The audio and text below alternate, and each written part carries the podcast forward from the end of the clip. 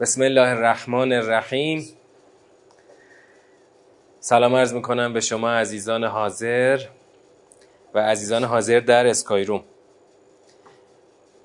21 جلسه از ترم چهار رو شروع می‌کنیم با ادامه بحث سوره صف که چهارمین جلسه این سوره هست. در سه جلسه قبلی ما دور اول و دوم و سوم سوره رو طی کردیم. یعنی سیاق ها رو همه رو جمعبندی کردیم. الان فقط دور چهارم سوره مونده. در این دور چهارم قراره چیکار بکنیم؟ در دور چهارم هر سوره چیکار می‌کنیم؟ جنبندی همه سیاق ها با هم دیگه. برای اینکه جنبندی رو بتونیم خوب انجام بدیم یه مرور سریعی بکنیم روی سیاق ها سیاق اولمون که آیه اول بود بحث تسبیح بود. تسبیح خدا. سیاق دو توبیخ بود که چرا حرفی رو که گفتید عمل نکردید. اومدیم سیاق سوم. بله دو سه و چهار با هم سیاق دو بود. اومدیم سیاق سوم. که خدا از بنی اسرائیل صحبت کرد. بنی اسرائیلی که حضرت موسی را اذیت می‌کردند نافرمانی می‌کردند و به حرفش گوش نمی‌دادند و حرفش رو زمین می‌زدند.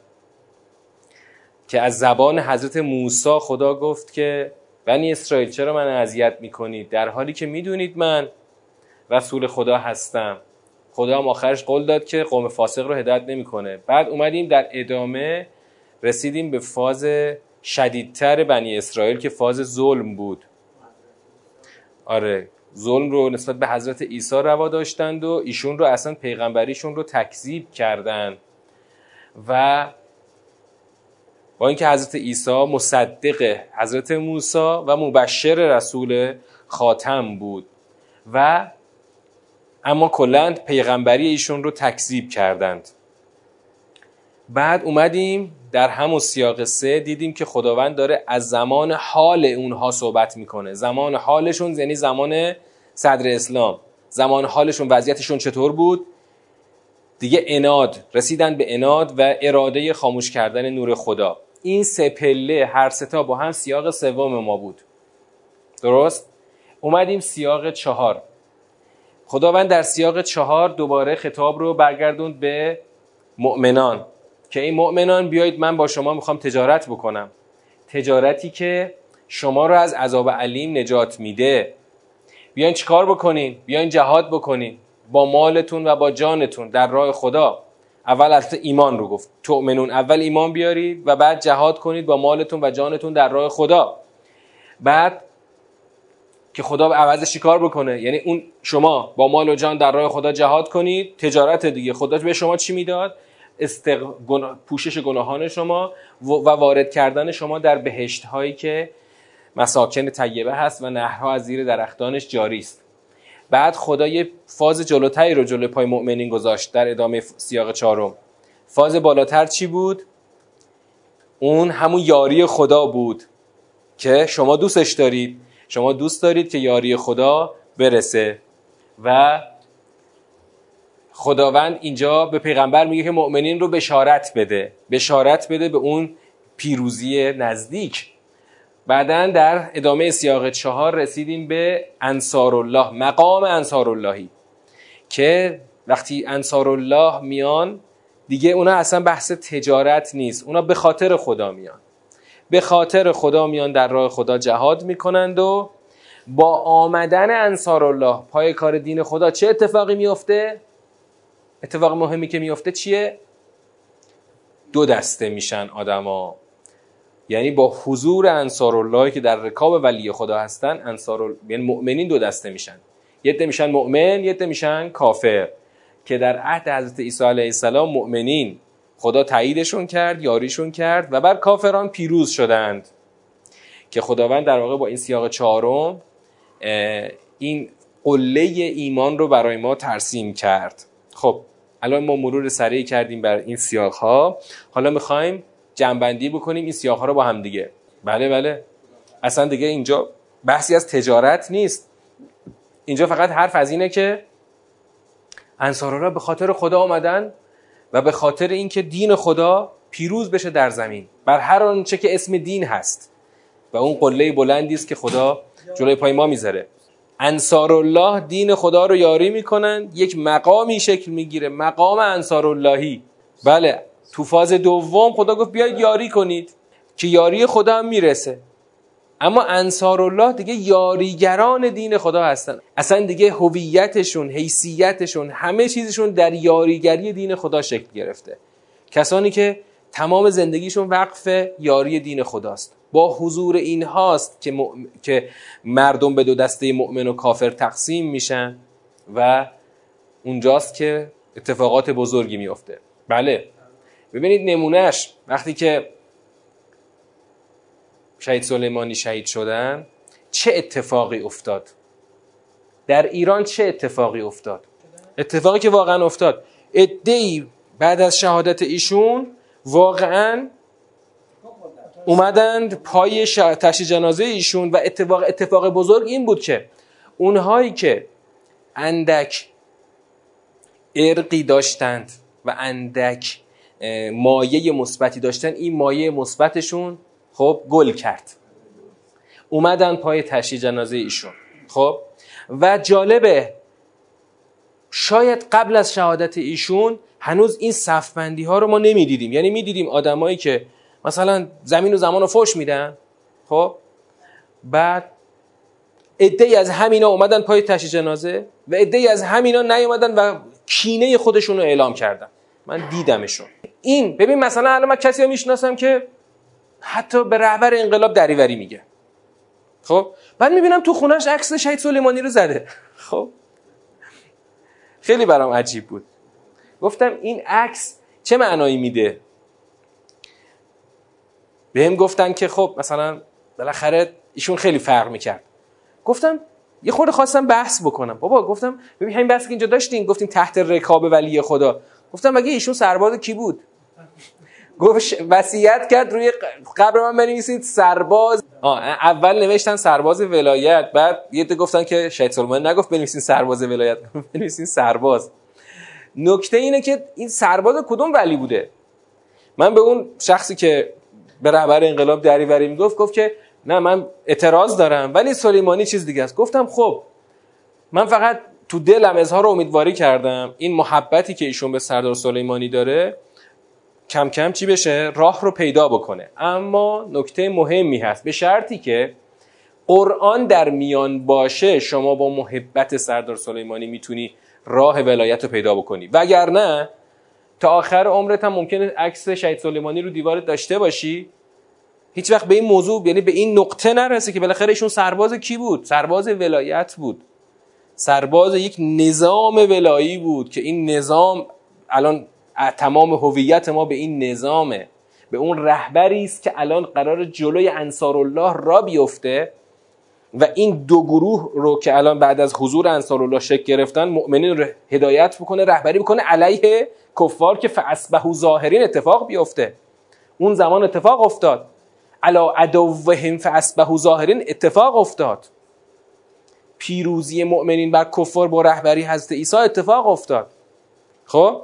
این الان اون ولی است که باید اینجا حضور داشته باشه و اصلا سوره صف قبل اینکه هنوز به جنبندی کامل برسیم می‌بینی اصلا همش حول محور یه ولی هست. اولش که توبیخ می‌کنه چرا یه حرفی رو گفتید؟ به کی؟ به, به ولی گفتید و نیامدید. چرا بعد بنی اسرائیل توبیخ می‌کنه؟ اون ولی خدا رو اذیت کردن ظلم کردن و اناد. یعنی نسبت به اون ولی اناد ورزیدن. اینجا هم که می‌خواد این رو ترسیم بکنه بازم حول محور ولی باید پاشی بری بجنگی کی باید بگه که الان بجنگیم یا الان نجنگیم؟ کجا بجنگیم؟ چه جور بجنگیم؟ همه رو رهبر بگه. مثلا رهبر اینجا حضورش حضور رکنیه. این از این جهت که اگر رهبری در میان باشه و اگر ولی در میان باشه اون وقت اون محبتی که مثلا ادعی اینجا در قضیه شهادت شهید سلیمانی محبتشون گل کرد اون محبت اینطوری می‌تونه راه نجات باشه. و الا نه. خود به خود نه. حالا الان می‌خوایم چیکار بکنیم؟ الان می‌خوایم جمعبندی بکنیم. جمع ما برای اینکه این جنبندی ما کامل تر باشه من می‌خوام الان از شما چی بگیرم؟ کمک بگیرم برای کشف فضای سخن سوره. فضای سخن رو اینجا خوبه که مطرح بکنیم. تو همه سوره ها میشه این فضای سخن رو مطرح کرد. ما تا حالا روی فضای سخن خیلی مانور ندادیم به خاطر اینکه شاید هنوز خیلی اون ضرورتش تو بعضی سوره ها نبوده. اما الان اینجا خوبه که به خاطر اینکه این ضرورت بیشتر هست این فضای سخن رو کشف بکنیم. فضای سخن رو می‌خوایم چجوری کشف بکنیم؟ من می‌خوام از شما بپرسم در آیه یک شما چه فضایی رو می‌بینید؟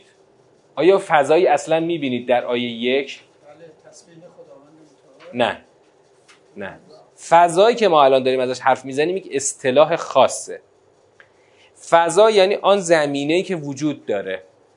زمینه که وجود داره و الان ما در اثر وجود اون زمینه خب به یک نیازی می‌رسیم که خدا باید یه سوره ای رو نازل بکنه.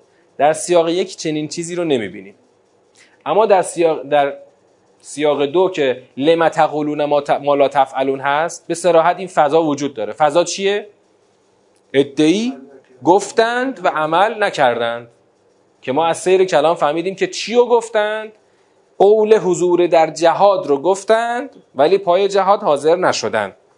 پس ما اینجا می‌خوایم یه عنوان بذاریم برای این فضا. برای این قسمت. برای این قسمت الان باز کاملش می‌کنیم از کل سوره. فز... اولین فضای ما سستی. سستی. تنبلی. جا خالی دادن. و از اون طرف هم گفتند. قبلش گفتند. وقتی اینو یه چیزی رو گفتند و عمل کرد نکردند و سستی کردن اینو می‌خوام یه عنوان دیگه براش بذارم. می‌تونیم عنوان بذاریم؟ شعار زدگی. شعار زدگی. یعنی موقع شعار دادن هنوز که میدان عمل نیست. همه اهل شعار این همه لشکر آمده به عشق رهبر آمده. موقعی که بیاد تو صحنه بعد بیاد حضور داشته باشه همه سرگرم عافیت.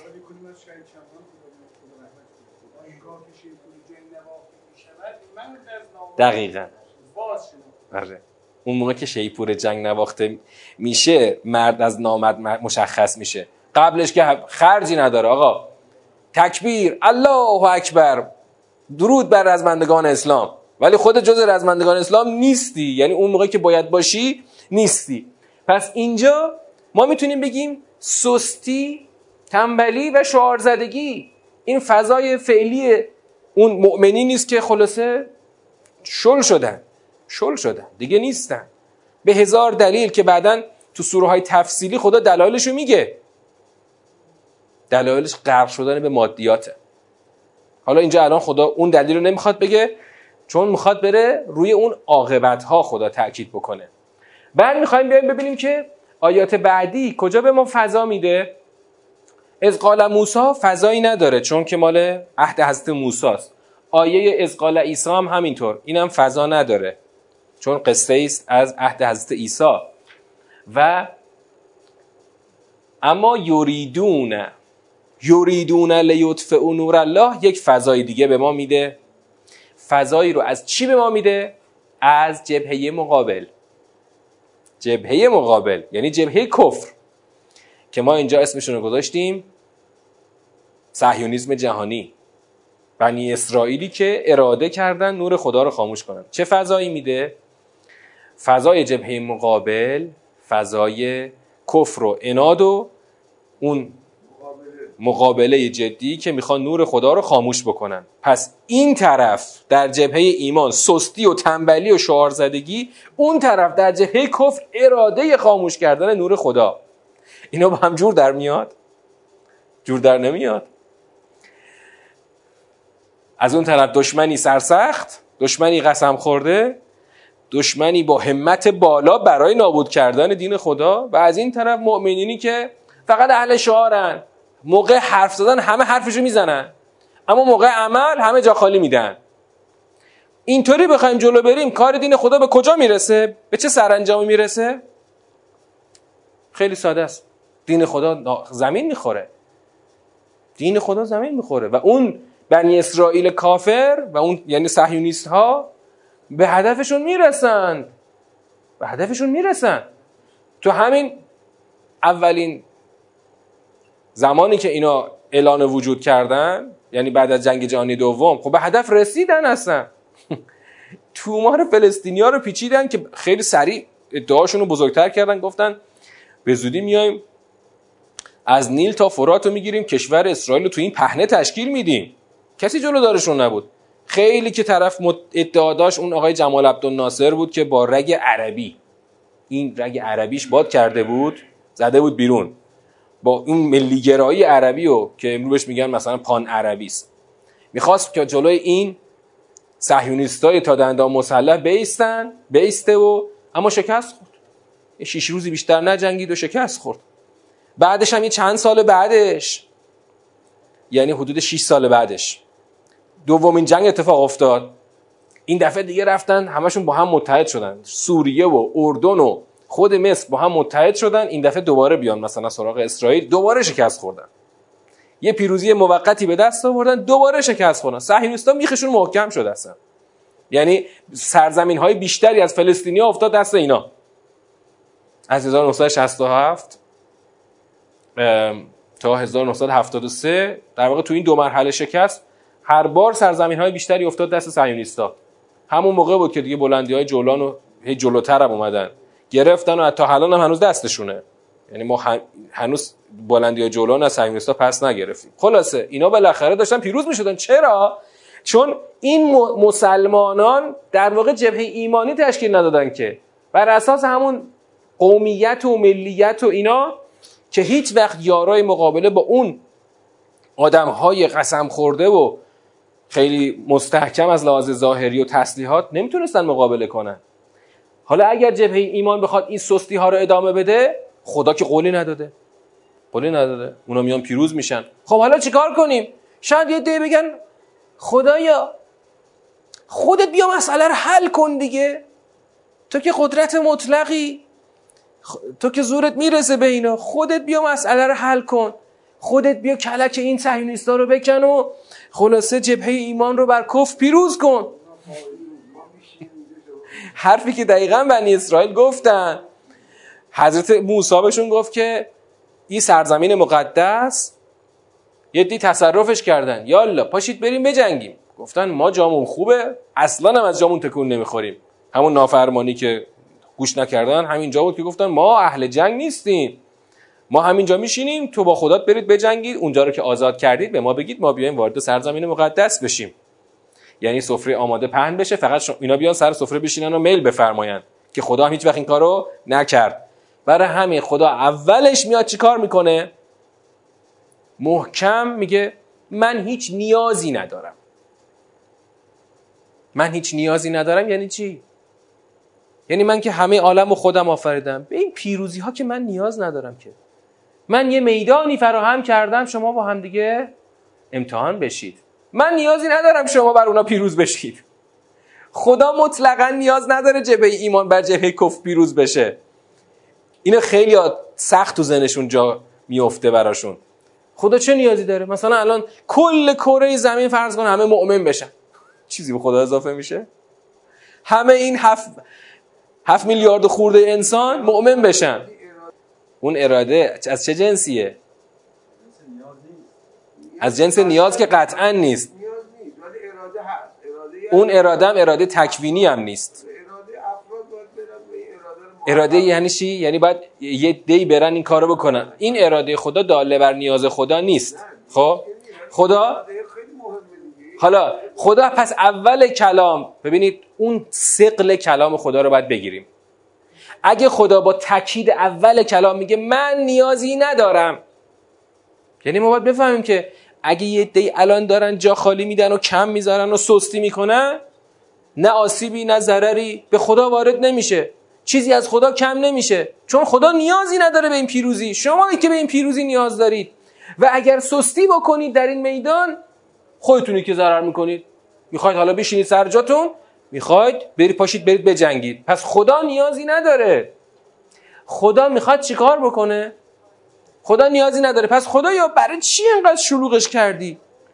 اینقدر جبهه درست کردی و یه عده مؤمن شدن یه عده کافر شدن. خدا میگه من من که نیاز ندارم. پس این کارا رو این میدان رو برای چی فراهم کردم؟ برای اینکه شمارها رو با همدیگه امتحانتون کنم.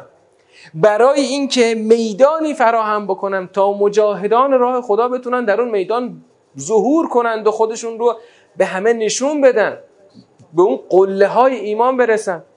من یه میدانی فراهم کردم شماها بیایید توش بجنگید و شماها خودتون رو ثابت بکنید. خدا تو سوری بقره تو آیت الکرسی چی میگه؟ وقتی میگه که الله ولی الذین آمنو یخرجهم من الظلمات الی النور که همه بلدید. خدا داره میگه من ولی مؤمنین هستم. آنها را از نور از ظلمت به نور هدایت می‌کنم. از ظلمت خارج می‌کنم به نور هدایت می‌کنم. خب؟ چجوری این کارو می‌کنه خدا؟ این که میگه من شما را از ظلمت در میارم به سمت نور می‌برم چجوری این کارو می‌کنه؟ در میدان عمل چجوری این کارو می‌کنه؟ با همین کار. یه میدان فراهم می‌کنه این طرف ظلمت این طرف نور. میگه حالا بدو. حالا بدو به نور برس. این میدانشو من فراهم کردم. تو بدو. مثل این که آقا ما زمین ورزشی طراحی کردیم. حالا توش بدو گل بزن تو. برای خودت بدو. ندوی چی؟ هیچی. میفتی تو وادی ظلمت. میفتی توی ولایت والذین کفروا اولیاءهم تاغوت میفتی در وادی ولایت تاغوت اگه ندوی. من یه میدانی فراهم کردم شما خودتون نشون بدید و شماها با این دویدن و در راه خدا جهاد کردن از ظلمت در بیاید به نور برسید. حالا شما نمی‌خواید از این وادی ظلمت در بیاید خودتون ضرر می‌کنید. من که ضرر نمی‌کنم. پس این تسبیح اول سوره ببین چقدر اول دقیق و درست خدا تکلیف جبهه تکلیف نسبت خودش با جبهه ایمان رو مشخص می‌کنه. درست جبهه ایمان جبهه منه ولی من نیازی ندارم و من خدا که همتون رو آفریدم چه کفار چه مؤمنین رو آفریدم من به جبهه ایمان نیازی ندارم. شمایید که باید بدوید تا خودتون رو ثابت کنید در جبهه ایمان و بتونید به چی برسید؟ از ظلمت در بیاید به نور برسید. نه نیاز نیست خب. خدا می‌خواد. الان تو اینجا مگه چی گفت؟ اگه مگه نگفت ارسل رسوله بالهدا و دین الحق لیظهره علی الدین کله. خب دین خداست. اما خدا نیازی نداره. فقط ما این که نیاز داریم اینجا. خب این درباره ما آدما درسته. درباره ما آدما هر خواستن یه نیازی پشتشه ولی درباره خدا اینطور نیست. درباره خدا مطلقا از باب نیاز نیست.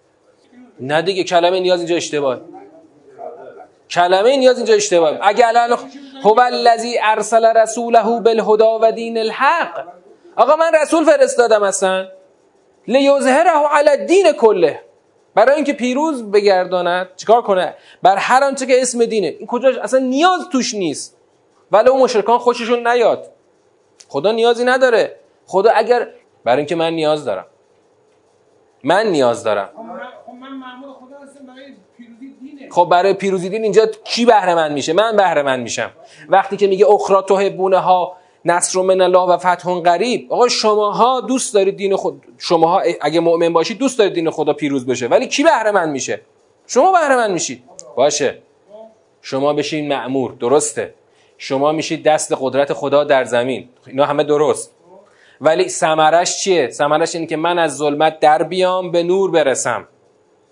دین خدا هم لیظهره علی الدین کله در آن نقطه آرمانی اتفاق بیفته.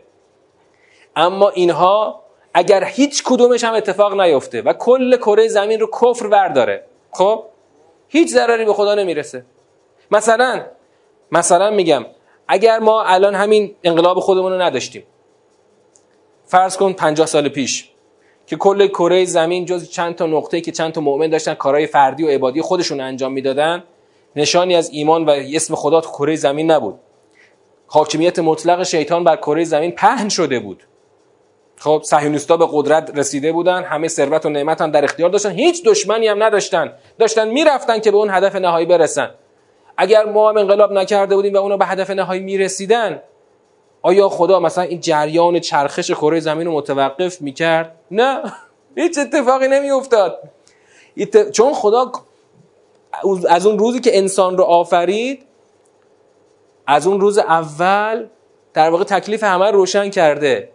من شما رو آفریدم که شما بدوید برای من برای دین من. خود اگر دویدید به یه نقطه روشن می‌رسید. اگر ندویدید و کل کره زمین در سیطره صهیونیسم جهانی فرو رفت باز هم من جلوشون رو نمی‌گیرم. به جای یا بگید و. و. هدف امتحان منه و کلا امتحان جبهه ایمانه. اما هدف اگر در امتحان ما پیروز بشویم آن وقت اون هدف پیروزی هم حاصل می شود اینو می‌خواد. به عنوان چی؟ به عنوان یه اراده تشریعی خداست. خود اراده تشریعی یعنی گفته باید این کارو بکنید. نکردید کی ضرر می‌کنه؟ شما ضرر می‌کنید. بله یاری خدا می‌رسه. اینجا هم همینو گفت که یاری خدا می‌رسه. که چی؟ اینها. یاری خدا بعد از اینکه شما بیای تو میدان می‌رسه. نصر اخرى تحبونها نصر من الله. یاری خدا می‌رسه و تو هم بشارت بده مؤمنان رو به این یاری و پیروزی. اما بازم برای شماست دیگه. بازم برای شماست. یعنی از هر طرفش برید از هر فازش از هر زاویه‌ای بخوای وارد موضوع بشی خب. البته تو اون موضوع نمی‌تونیم بگیم که غیر بندگان غیر انسان ها در اونجا فقط خدا خواسته که چیکار بکنه؟ هیبت یه ابرقدرتی رو بشکنه. اونجا نتیجهش پیروزی دین نیست. هنوز دین هنوز اونجا چی نشده که؟ هنوز قبل از بعثته. نه پیروزی دین نیست. نه پیروزی دین نیست. چون هنوز دین قبل از بعثت پیامبر اکرمه. هنوز دین مطرح نشده. اونجا فقط خدا می‌خواد ابرقدرتی رو بشکنه. ابرقدرت که مستقیم خواسته با خدا در بیفته. همین. و بعد از نزول اسلام همین سنت هم خدا برداشته. چرا؟ بعد از اسلام به سراحت خدا میگه شماها باید این کارو بکنید. می‌رسیم ان تو ترم 6 میگه به عهده شما گذاشتم. خب اونجا هم الان چی شده؟ بازم ابرقدرتی رو خدا شکسته. خب؟ از باب امدادهای غیبی. با شکستن دماغ ابرقدرت اونجا چی؟ هنوز پیروزی حاصل نشده که. آره هنوز جنگی نشده که. هنوز اتفاقی نیفتاده. فقط یه دماغی رو خودش خاکمال کرده. پوزش به خاک مالیده. کاری اتفاق جدیدی نیفتاده. جز اینکه خب جنگ سی و دیگه جنگه. در جنگ. خب کمک می‌کنه از باب همون ف... نصر من الله نصر من الله خدا میگه شما بیاید اما جالبه. مثلا تو جنگ احد که تو جنگ تو سوره آل عمران الان استاد دارن بحثشو مطرح می‌کنن تو جنگ احد چه اتفاقی افتاد؟ مگه آخرش مؤمنین شکست نخوردن؟ ها؟ همونجا قبل اینکه مؤمنین شکست بخورن خدا ملائکش فرستاده. اما باز مؤمنین به خاطر اینکه کوتاهی کردند شکست خوردند. با اینکه امداد غیبی خدا هم رسیده بود. بنابراین امداد غیبی رو خدا از باب نصر من الله و فتح قریب یاری میرسونه. اما باز ممکنه شما همون هم زایش بکنید. بعد جالب اونجا تو جنگ احد پیغمبر اکرم کلی داره تلاش می‌کنه دوباره لشکر رو جمع بکنه که دوباره یه بازیابی اتفاق بیفته. چون ظاهرا یه. پروسه طولانی بوده مثل عملیات بیت المقدس بوده مرحله مرحله بوده. خب؟ این بازیابی اتفاق بیفته همونجا باز دوباره می‌بینی دشمن داره با نیروهای نفوذی خودش داره کار می‌کنه. پس در هر مرحله شما کم بذاری جبهه شکست می‌خوره. هیچ قولی هم خدا نداده که من حتما تا آخر یاری می‌رسه. یاری می‌رسه اما شما کم بذاری خوش شکست می‌خوری. خیلی ساده. حالا نکته ای که ب... می‌خوایم بگیم اینجا پس خدا یه دو قطبی شکل داده. دو قطبی که ما باید بریم تو میدونش با یاری کردن یاری کردن دین خدا بریم این جنگ رو به نفع جبهه ایمان تمومش بکنیم. خدا که پس نیازی نداره. ما باید چیکار بکنیم؟ ما باید کوتاهی نکنیم. برای همین خدا بلا فاصله گفت که خب چرا کوتاهی می‌کنید؟ چرا کوتاهی می‌کنید؟ من که نیاز ندارم. شمایید که نیاز دارید. با کوتاهی کردن شما چه اتفاقی میافته؟ ممکنه جبهه ایمانی واقعا ضعیف بشه و بیفتیم بیفتیم. بیافتیم در ورطه سقوط. حالا می‌رسیم به نقطه این نقطه اصلی که می‌خوایم برسیم تو جنبندی. اینجاست. همین حرف تازه مقدمه است برای رسیدن به این نقطه. ببینید اینجا دیدیم که در سیاق دوم خدا از با خطاب به مؤمنان چی داره میگه؟ توبیخ می‌کنه. سیاق سوم رو نبینید. سیاق سوم رو یه پرانتز بذارید. یا ایوه الذینای یا ایوه الذین آمنوی اول داره چیکار می‌کنه؟ توبیخ می‌کنه. خب؟ میایم یا ایوه الذین آمنوی دوم که ابتدای سیاق چهار بود. هل ادلکم علی تجارت تنجیکم. این شد دومی یا ایوه الذین آمنو. اینجا می‌خوایم یه عنوان براش بذاریم. بگیم که چی؟ تو اولی توبیخ کرده تو دومی داره چیکار می‌کنه؟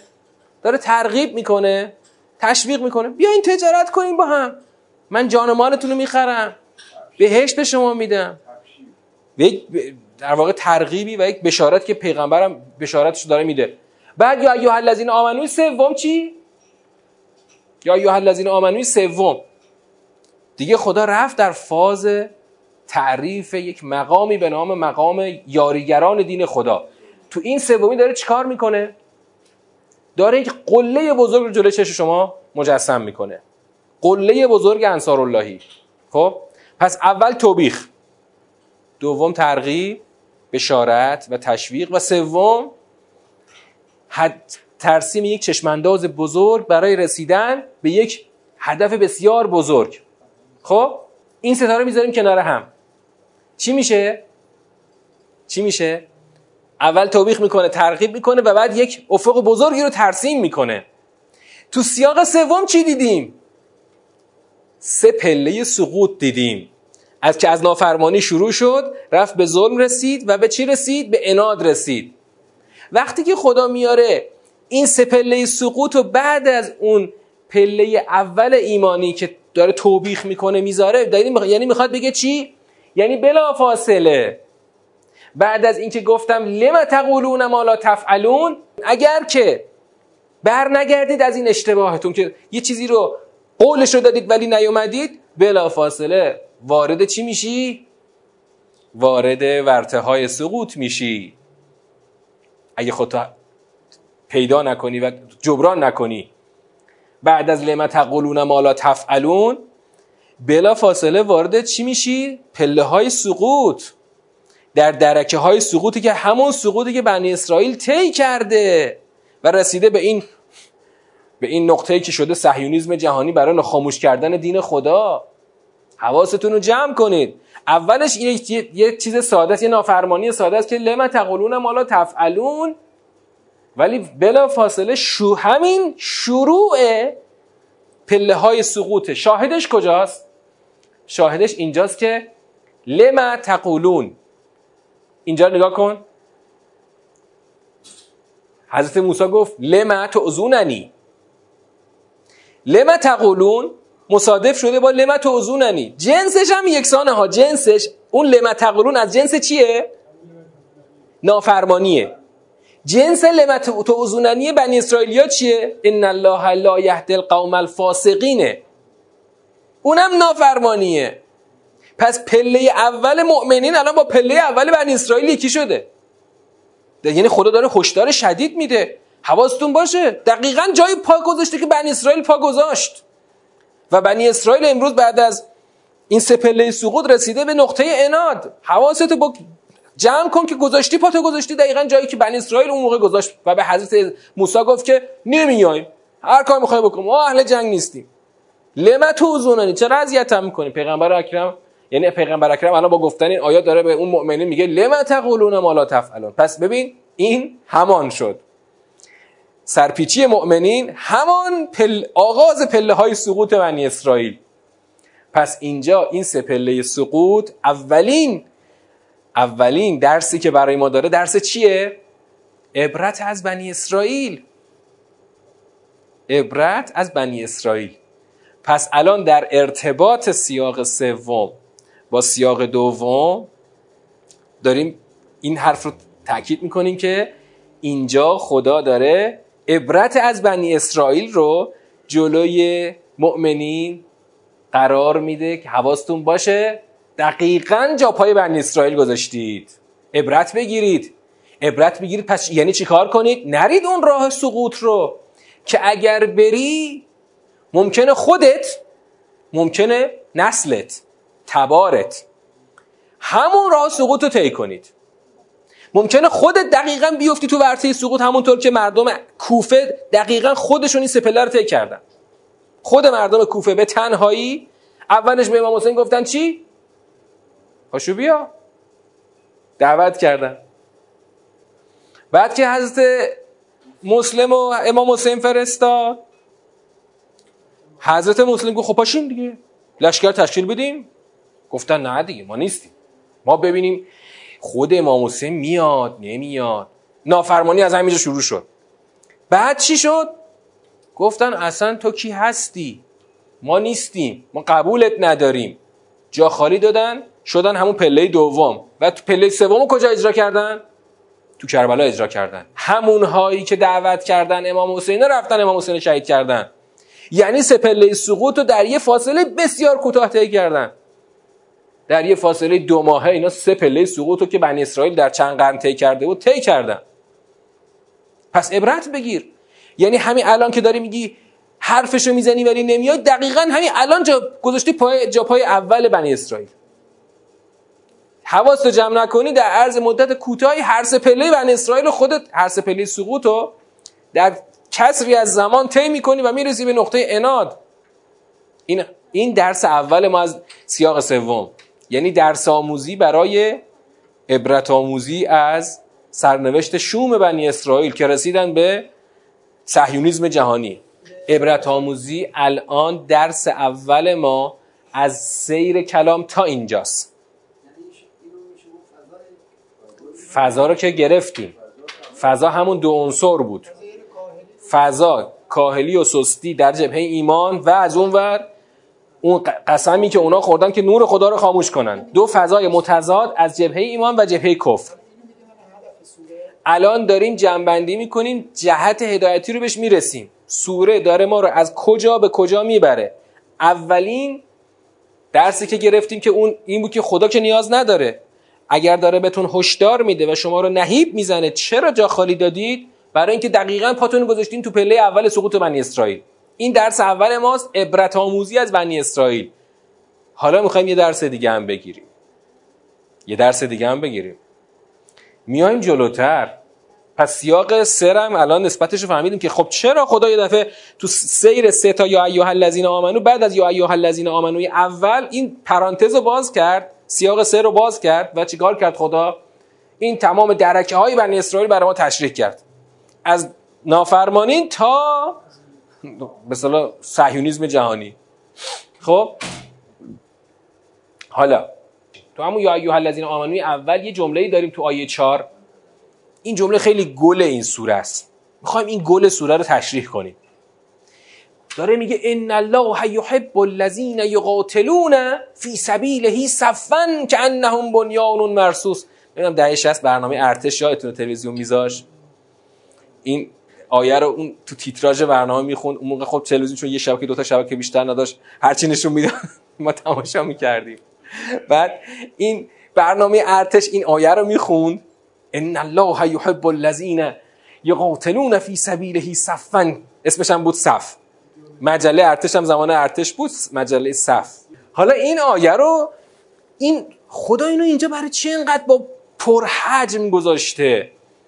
این ان الله یحب الذین یقاتلون به بحث قتاله تازه قتال نه قتال آبکی و شلکی قتال صف در صف محکم و راسخ که انهم بنیان مرسوس برو تو دل دشمن یه سوالی پیش میاد خدایا خب حالا ما از بنی اسرائیل عبرت گرفتیم اینقدر این مجاهدان و مقاتلان راه خدا چرا اینقدر پرحجم بیان شده می‌خوایم بگیم می‌خوایم بگیم. آقا خدا مثلا خیلی مثل ما آدما که خدا هیجان که نداره که مثلا هیجانی شده خدا الان یه جملات پرحجم و شورانگیز و دیگه اینجا تکبیر داره دیگه. از این جاهایی که جمله که دیگه مثلا تکبیر داره. خب خدا که اینجور احساسات انسانی نداره که. خدا چرا داره اینجا این کلمات اینقدر پرحجم میگه؟ برای اینکه برای اینکه شما دشمنی داری بسیار محکم. دشمنی داری. بسیار راسخ در هدف خودش. همه چی داره. اون سه تا ابزار معروف و هر سه تاشو داره. زر و زور و تزویر رو داره. آقا کلا همه دنیا رو داره. صهیونیسم جهانی همه چی الان داره. ثروت دنیا دستشه. تسلیحات دنیا تکنولوژی دنیا. و رسانه که مهمترین ابزارشه خب در دستشه. با این ابزارها همه کار همه تلاششو می‌کنه و همه دنیا در خدمت او هستن که او رو به هدفش برسونن. چجوری؟ با همین با همین تزیین راه شیطان.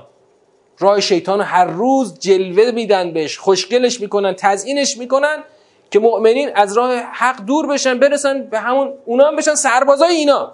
از تو س... یعنی انقدر امید داره این دشمن قسم خورده که از تو هم سرباز برای خودش درست بکنه. مگه درست نکرده؟ مگه از شیعه انگلیسی درست نکرده؟ جیش المهدی درست کردن تو قشنگ تو لندن این جیش رو تشکیل دادن. جیش المهدی در, در لندن که هیچ انادی هیچ مشکلی با نظام ظالمانه مثلا انگلیس و آمریکا نداره. اصلا اونا رو به چیز می‌دونه. ملکه انگلیس رو اهل جز اهل البیت می‌دونه و مثلا کفر محض دیگه. یعنی دقیقا اون صهیونیستا تونستن از دل شیعه سرباز برای اهداف صهیونیستی خودشون درست کنن که هرگز با صهیونیستا هیچ دشمنی ندارن. هرگز اینا با اسرائیل مشکلی ندارن. داعش مگه چی بود؟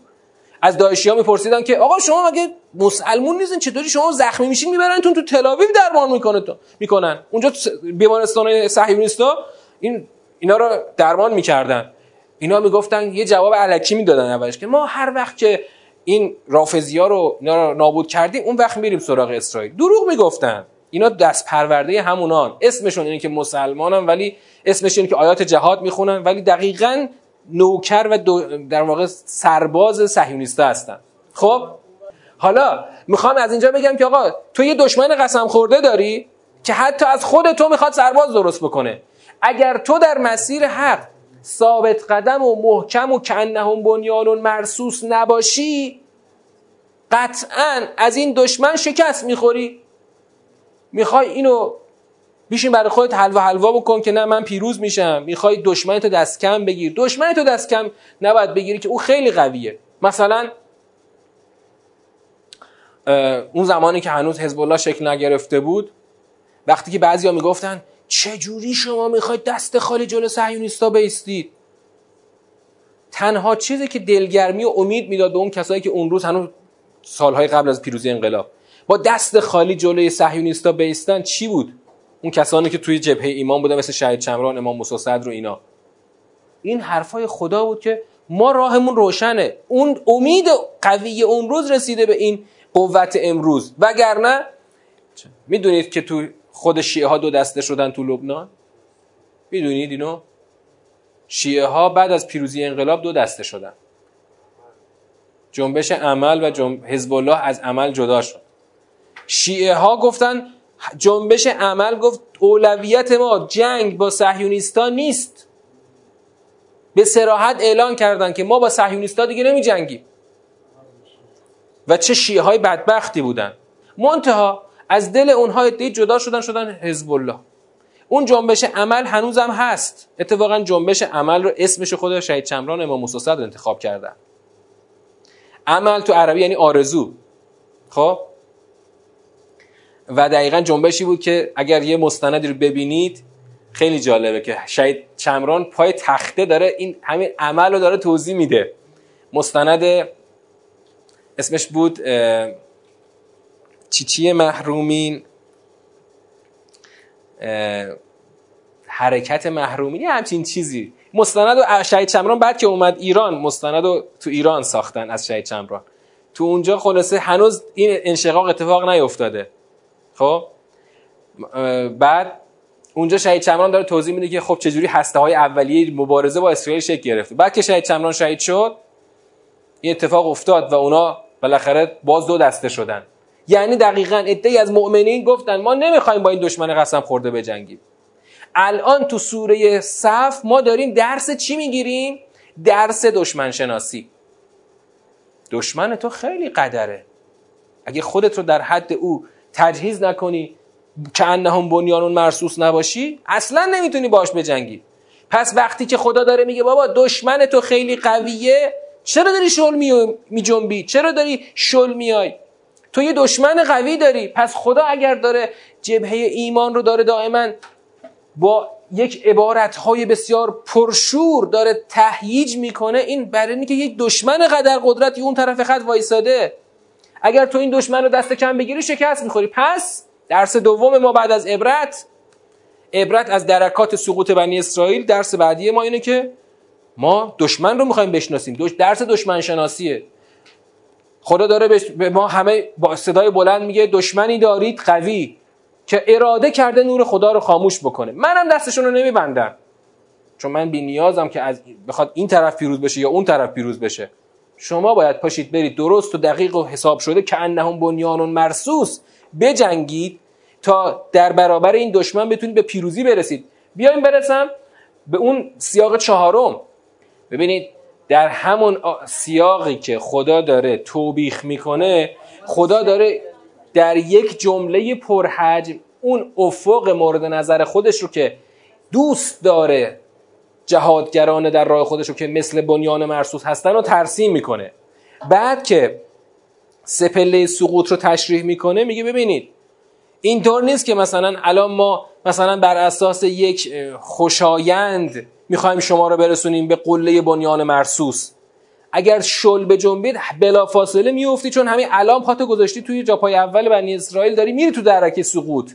پس همین الان اگه برای بنیان مرسوس شدن در راه خدا خودتو جمع نکنی و تجهیز نکنی همین الان تو پله سقوط هستی. خیلی راحت. و وقتی میاد تو سیاق چهارم یا ایها الذین آمنو سوم و چهارم رو ببخشید دوم و سوم رو خدا مطرح می‌کنه می‌خواد چیکار بکنه؟ داره روش میده. من خدا اولش گفته که من دوست دارم که شما بنیان مرسوس باشید. خب؟ آقا چجوری؟ آقا گام اول اونه که بیاین با خدا تجارت کنید. اگر وارد تجارت بشی سود می‌کنی. خدا میگه یه مال و جان برا من بیار. من بهشت جاودان بهت میدم مساکن طیبه بهت میدم. اما وای نستا اگه تا اینجا اومدی بازم بیا. بازم بیا برس به یاری خدا و برس به مقام انصار اللهی که باید عده این مسیر رو برن تا چی بشه؟ اون جدایی اتفاق بیفته بین مؤمنین و کافرین. یعنی مؤمنین و کافرین که فعلا قاطی پاتی در کفار منظورم کفاری که اون ور خط هستن صهیونیستا نه. ادعی که این ور خط هنوز شلن. حاضر نیستن به جنبن با حضور انصار الله در سومین رتبه سعود این جبهه قاطیپاتی در همدیگه جدا میشه صف مؤمن و کافر جدا میشه جبهه ایمان محکم شکل می‌گیره. دیگه هر کی اینجا شل بیاد دیگه مهر کفر برش خورده. اصلا کمیت مطرح نیست. انصار الله انصار الله تو کل مثلا دوره دفاع مقدس چند تا بوده مگه؟ خیلی کم بوده. حالا ما چند تایی رو می‌شناسیم مثل شهید بابایی شهید چمران شهید سیاد خود شهید سلیمانی زمان دفاع مقدس. بگو دیگه حالا تا یه دو رده دیگه هم برو جلو مثلا بگو هزار نفر هستن. ولی جبهه خب خیلی بیشتر از این آدم بوده. با همین عده اندک چی میشه؟ صفبندی ها شکل می‌گیره. میشه یا ایها الذین آمنوی سوم که وقتی صفبندی ها شکل گرفت حالا دیگه با محوریت ولی خدا اگر اینا تو راهشون محکم برن جلو ایدن الذین آمنو اتفاق میفته فاصبحوا ظاهرین حاصل خواهد شد. اینطوری میشه که صهیونیسم جهانی نابود بشه. وگرنه چه نابودی؟ وگرنه صهیونیستا قطعا در مسیر خودشون از اهداف خودشون کوتاه نمیان. الان چند وقته؟ چند وقته که شعار نیل رو نمیگن. می‌دونی چرا نمیگن؟ چون به شدت ضعیف شدن. این ضعف صهیونیستا فقط به خاطر حضور انصار اللهه نه اینکه صهیونیستا یعنی اگه ما نبودیم صهیونیستا همون قوتی که تو جنگ شش روزه داشتن و هنوزم دارن. هواپیماهاشون کم نشده که اسلحه هاشون که کم نشده که. اما چرا هر روز دارن در لاک خودشون فرو میرن؟ مثلا شعار نیل تافورات رو نمیگن. دیگه چی کار نمی‌کنن؟ دیگه بعد از جنگ 33 روزه و بعدش 22 روزه و بعدش 11 روزه و بعدش 52 روزه چند تا جنگ رو انداختن ولی جبهه خودشون کوچیک‌تر کردن. تو جنگ 33 روزه گفتم میایم حزب الله رو از ریشه می‌کنیم بعد رفتم فقط از یه قضیه کوچولو شکست خوردن. بعد میان چیکار می‌کنن؟ بعد میان دیوار می‌کشن دور خودشون. دیوار حائل رو دیدین چند متره؟ خیلی بلنده دیوار حائل. خب 8 متره. پولش هم آمریکایی‌ها دادن. بعد خود کسی بیاد دور خودش دیوار بکشه؟ چی میشه؟ اول خودش رو زندانی کرده. اینا آمدن دور غزه و دور کرانه باختری دیوار کشیدن ولی خودشون رو زندانی کردن. بعد دیدم امروز یکی رفته عکس این خبرنگاره بود که سینوسا کشتن شیرین ابو, ابو آقله اینو رو اون دیواره نقاشی کرده. بعد این عکسش هم گرفتن به همه رسانه ها پخش شده که در آستانه سفری که از این غربی به سرزمین های اشغالی مثلا عکس این خبرنگاره که کشتن شهید شد این عکسش رو همون دیوار حائل کشیدن. خب این یعنی اینکه دشمن ما داره در لاک خودش فرو میره. اما اما باز هم این پیروزی هنوز نصف نیمه است. اینم جمله آخرمون. این پیروزی هنوز چیه؟ هنوز به جای ما نرسیدیم ما من روز تو اون که سورم گفتم. گفتم اصلا فرض کنین همین امروز صهیونیستا اون 25 سالشون خلاصه سری طی بشه و همین الان نابود بشه. البته به 25 سالم بعیده برسن خودشون که میگن خیلی اوضاعمون خرابه. خودشون برای ما نمیگن برای تحلیل خودشون میگن. برای آسیب شناسی خودشون میگن خیلی وضعمون خرابه. همین امروز رفتن همین امروز رفتن تو نقطه صفر مرزی سلام فرمانده خوندن. اون سلام فرمانده لبنانی رو. امروز رفتن تو نقطه صفر خوندن. حالا نقطه صفر می‌دونی؟ یعنی دیگه اون ور تیم خادار صهیونیستا صدای تو رو دارن میشنون بدون بلنگو دارن صدا تو میشنون. این خیلی رجز خونی بر دشمنه. ولی هنوز ما به نقطه خاصی نرسیدیم ما هنوز یه شکست موقتی در صهیونیستا انداختیم. داعش رو شکست دادیم اونا شکست در واقع جبهه صهیونیستا شکست خورد. اما هنوز کار خیلی سخته. کار سخته. از همین امروز صهیونیستا هم نابود بشن هنوز اینا که فقط اینا این چهار تایی که تو سرزمین اشغالی هستن نیستن. عقبه کجاست؟ کل اروپا آمریکا دست ایناست. به تبعش کل حتی سرمایه های ژاپن و چین و شرق آسیا هم دست ایناست. سرمایه های کلان دست ایناست. اون روز دیدم نوشته بود که سی نفر اولین ثروتمندای دنیا اینا چقدر از حدود سی نفرشون بیش از یک سوم ثروت دنیا دست ایناست. اینا همه همون یهودی هست. دقیقا یهودیایی هستن که عمدهشون تو آمریکا و یا اروپا ساکنن. شما صهیونیستا رو امروز نابود بکنی هنوز خیلی راه طولانی در پیش داری. برای همینه که این رو اگر این افق رو افق سوری صفر رو جلو چشمت نداشته باشی فکر می‌کنید که خب الان که داعش نابود شد دیگه تموم شد دیگه. یا مثلا امروز فرض کن امروز صهیونیستا شکست خوردن تموم شد دیگه. نه. هنوز خیلی راه طولانی در پیشه. چرا؟ چون اون اراده خاموش کردن نور خدا رو اینا دارن هنوز. تا روزی که اون جنگ اسبه ظاهرین اون جنگ که لیوزهره علی دین کله اتفاق نیفته که دین اسلام اون اسلام واقعی ناب بر همه ادیان پیروز نشه این راه همینه که سوره صف برای ما ترسیم کرده. اتفاقا اینم جمله آخر. بعد از جنگ 33 روزه سید حسن نصرالله گفتش که صحبت های پرشوری می‌گفت اما لابلاش حرف مهم می‌گفت گفت فکر نکنید تازه ما یه پیروزی موقتی به دست آوردیم. ما اینا رو الان زدیمشون زمین. ولی دیگه اصلا اوضاع دیگه آروم شد بعد از جنگ 33 روزه. خود حزب الله درگیری نداشته با صهیونیستا. اما اون موقع سید حسن نصرالله هشدار داد که حواستون رو جمع کنید الان بخواین شل کنین صهیونیستا دوباره میرن خودشون رو تجهیز می‌کنن و خلاصه شدیدتر ممکنه برگردن. و اونایی که حواسشون جمعه اینو خوب جدی گرفتن که دشمن نگاه نکن الان خورده تو حالت ضعفه. اگه تو شل بیای دوباره اون میره خودتو تقویت می‌کنه. خب اینم سوره صف که انشالله خوب فهمیده باشیم. ما اینو در چهار جلسه خوندیم و انشالله از این سوره درس بگیریم. و سلام علیکم و رحمت الله و برکات